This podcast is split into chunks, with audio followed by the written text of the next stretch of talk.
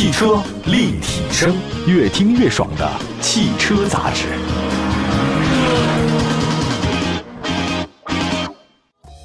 图我自在，雪铁龙舒适空间全国巡展将在成都春熙路步行街迎来收官。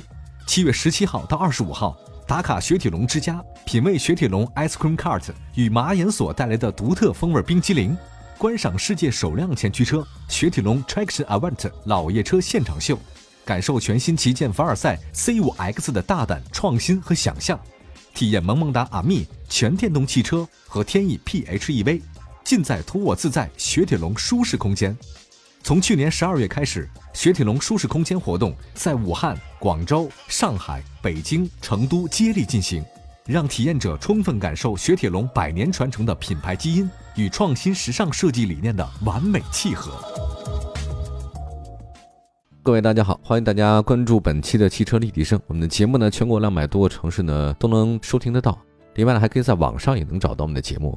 微信公众账号和微博呢，同名搜索一下就可以找到我们汽车立体声了。现在啊，真的一年过得特别的快啊，各厂商呢开始纷纷发力了，因为再不发力的话，这一年过去啊，什么都捞不到。现在呢，涵盖了这个轿车、SUV、旅行车市场的重磅新车呢是特别多。我们看了一下这个价格啊，价格区间呢是从八万到六十万之间啊，都有很多。如果近期是打算买车的话呢，可以是买新不买旧啊。今天我们在节目当中盘点一下啊，最近有哪些重要的新车。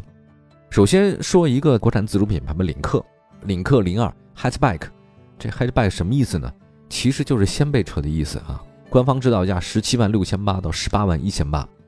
其实呢，有这个领克零三加在前啊，领克零二 Hatchback 就难免跟你比较一下，没办法，这个都是你们家族的人啊，到底同门师兄弟们或者说亲生的兄弟们哪个卖的好，哪个卖的不好，还是要比较。外观方面来看呢，两款车的设计风格差别不是特别大啊，长得都挺凶的。我发现现在这个国内汽车厂家的设计风格啊，都特别彪悍，由内而外呢，透露出一种战斗的气息啊，不是很柔和。动力系统方面呢，是新车搭载 2.0T 加 8AT 的变速箱啊，原厂的数据就挺给力的。那零二 Hatchback 呢，是前驱车，比零三加更轻一点，它是两厢啊，两厢呢是比较灵活的啊。现在我是越来越喜欢看两厢车，因为停车真的太方便了啊。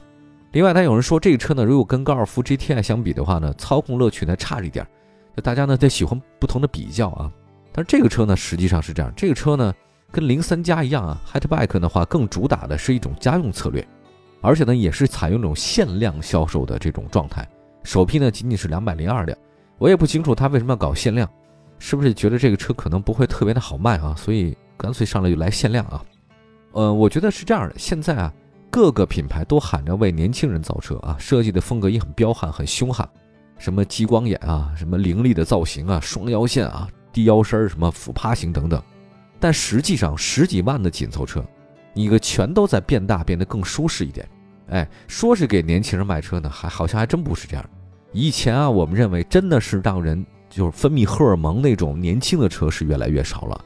那现在呢，比如说你法规啊、销量和品牌发展，像这个各种受限制，嘉年华我记得 ST 已经没了，福克斯呢也换了三缸机了，明锐 2S 它不再引进了吗？速腾 GLI 它压根就没有后续声音，当然卖的特别差，所以我觉得领克零二 Hatchback 它搞这种限量操作政策，还是说是给年轻人主打的这种运动感的小战斗车型啊，还是可以让人热血一把的，对吧？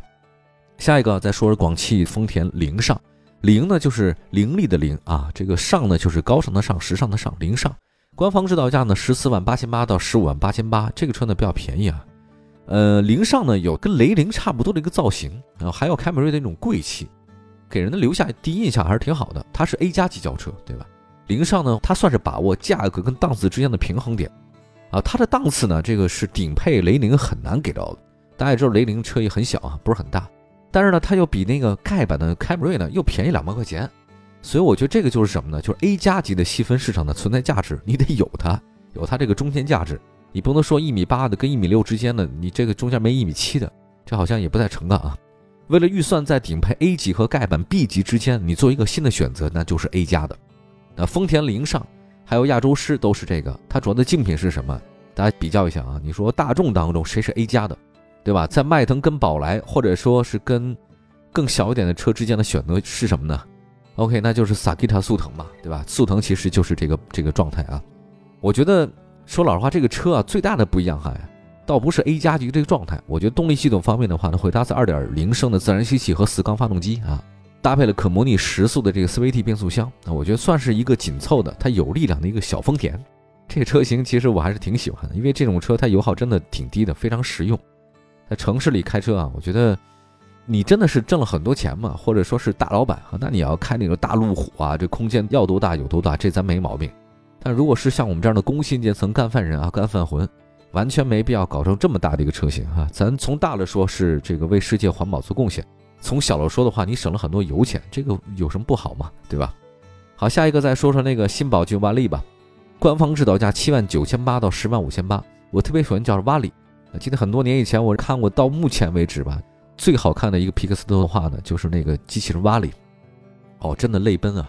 像我这样的一个中年男人泪奔，哎，真是那个动画片拍的实在是太好了。这个，所以我老喜欢叫新宝骏瓦里。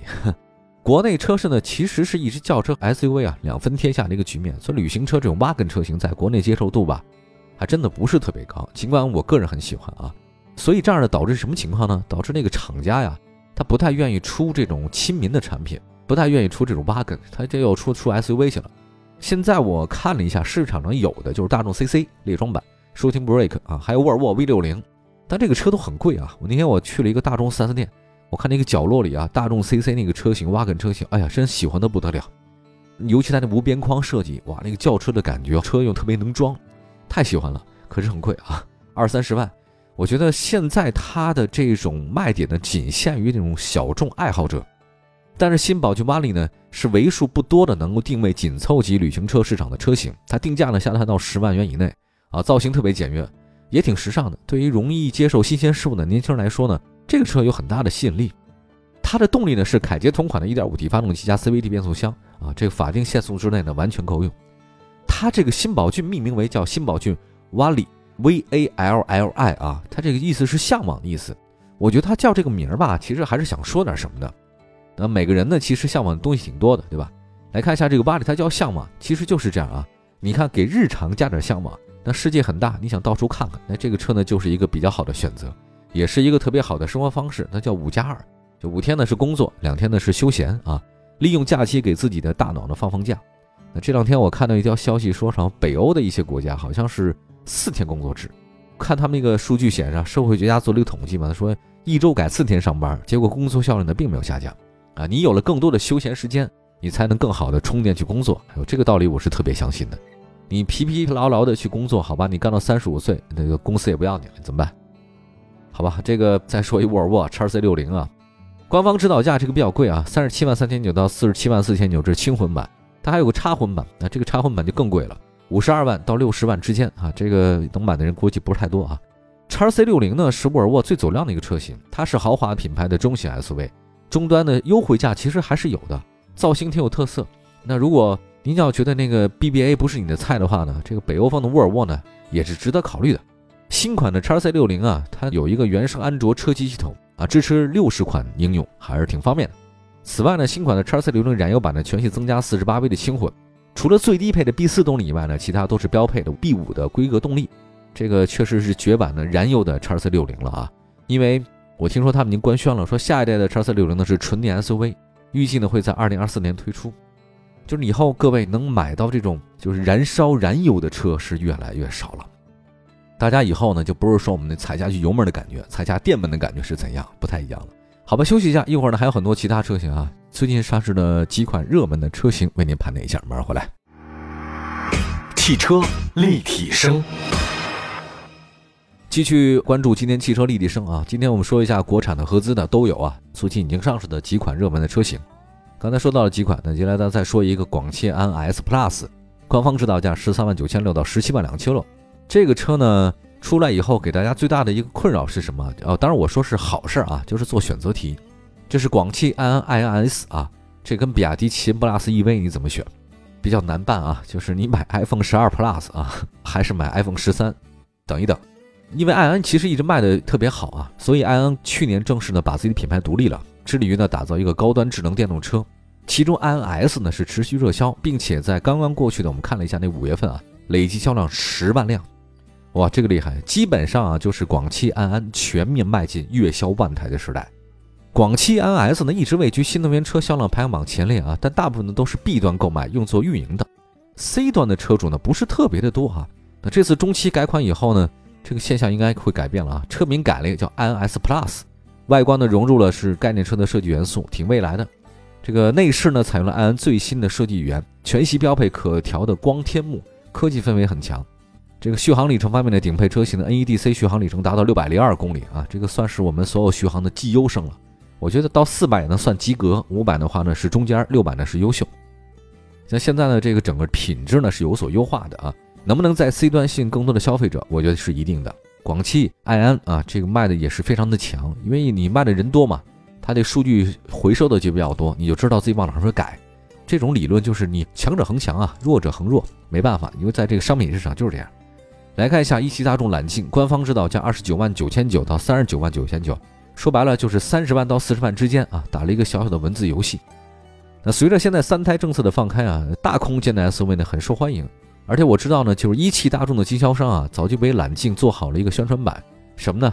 一句话啊，就是大众品牌全球最大的 SUV，我觉得这个是大众故意这么做的，也是让这个四 S 店里有些自信啊。揽境，全球最大的大众品牌 SUV，它的这个价格呢，我觉得说句实在话，它这个跟其他的同进款的相比，空间是最大的。比如它比那更贵的林肯飞行家、卡拉的叉 T 六都大，甚至呢，我觉得还可以直逼 GLS、宝马叉七大型 SUV，对吧？但是它价格我是很便宜的啊，在这个之前呢，大众品牌最大的 SUV 呢是途昂，那不少人就是途昂啊，这个面积大，空间大。那现在揽境呢，在尺寸上面的话呢，又力压途昂，尤其是车身长度啊，揽境呢是五米一五，比那个途昂整整多了十公分。其实十公分你是能明显看出来了，一公分你看不出来，但十公分太明显。那地球上最大的大众 SUV 啊，揽境的这个 title 呢，很抓咱们国人的心，毕竟咱们国人你也知道，就是越大越好啊。毕竟买大车呢是咱传统，越大呢气势越到位。六月份正式上市以后呢，揽境官方指导价和预售价是一致的。那如果它的优惠力度呢，看骑士途昂的话，那么竞品除了探险者这种中大型 SUV 以外呢，对于想买奥德赛这种合资的 MPV 用户来讲，可以看看揽境啊，它的空间特别大，满足各位需求。但是有个小问题提示大家，揽境的推荐油品呢是九十八号汽油，这点呢对消费者呢有点不太友好啊，你得加的比较贵的油啊，大家可以关注一下啊。好吧，再来看一下上汽大众吧。今天说到一汽大众，再说上汽大众 ID.6X 啊，补贴后售价是二十三万九千八百八十八到三十三点五八八八哈。你说现在这个汽车经销商们有零有整的，小数点后面给你来四位，这个你怎么说？来看一下 ID.6 呢，是上汽大众投放的第二款 ID 家族车型。之前呢没有先推 ID.3，我觉得可能也是大众对国内市场调研后的结果。两厢车呢似乎不太火了啊，那实用的这个大尺寸 SUV 才是销售的王道。那尽管我对这个他们的调研，我觉得很不满意。我觉得什么时候两厢车不满意呢？我是太喜欢两厢车了，就不太清楚他们都调研过谁啊？上汽大众 ID.6X 的补贴后的价格不到二十四万，对于一款中大型纯电 SUV 来讲的话呢，这个是实惠的价格啊。ID 家族呢，在争奇斗艳的新能源市场呢，不算特别抢眼的啊。但是呢，大众把经济实用的风格呢，延续到新能源产品上了。ID.6X 呢，这种七座啊，他们自己给定位叫做纯电奶爸车。和纯电奶爸车，不知道是不是大家的菜啊？可以大家关注一下。ID 呢系列确实是卖的比较实惠一点啊。再来看一个广汽传祺 GS Plus 啊，这个官方指导价十二万六千八到十四万九千八，这是六月份最后一天发的正式上市啊。我觉得它新车可以看作是新款 GS 五，那传祺呢将它并入 GS 四的车系，我想是利用品牌内的大热车型啊，带动新车的知名度。我觉得有点是那种先富带后富。GS Plus 的最大亮点呢，在于车机和它动力。前者呢是广汽最新的 i d e g o 4.0智驾互联系统，支持九十秒的免唤醒持续对话。不要说它的名字，直接说就行了。动力系统呢是现款 GS 8.0T 加 6AT 组合，峰值扭矩390。它仅仅是顶配搭配搭配这个啊，低配呢是 1.5T，大家不要做设想了哈。2.0呢不是全系标配。好吧，来看一下广汽丰田汉兰达，官方指导价二十六万八千八到三十四万八千八。那期盼已久的全新一代汉兰达终于上市了，这外观呢比现在更加时尚一点，但好像据说气场少了一点，我也不太了解这个气场是怎么少一点的啊。价格方面的话呢，新车指导价比现款车型贵了三万，新一代的车型全系都是双擎系统，哇，这个就是混动的价格差了，所以这不能算是官方加价，它加双擎了吗？这个系统就是贵啊。此外呢，我觉得这一代的汉兰达的竞品呢，哎呀，可是比几年前要多得多了。那各合资品牌都有老对手，一汽它本身丰田里面还有姐妹车型皇冠陆放，一汽大众呢还出了一个揽境嘛，刚才咱也说了，国产的还有领克零九啊，确实都是有力的竞争对手啊。那汉兰达的这个市场表现倒也不用担心，因为它是不用加价的啊，因为现在可替换的车型太多了，不像最早它推出来的时候呢，一览众山小。三十万买一台中型 SUV，我觉得很多消费者呢还是会选择丰田汉兰达。毕竟呢，它也是七座 SUV 的奠基者，上市以来呢口碑还可以，呃，保值率特别高，这个倒是值得大家思考。就是现在二手车的话，保值率特别高。那这款车呢，成为中型 SUV 领域当之无愧的霸主。那第三代汉兰达上市多年，那到了产品末期啊，所以它这次换代也是势在必行的。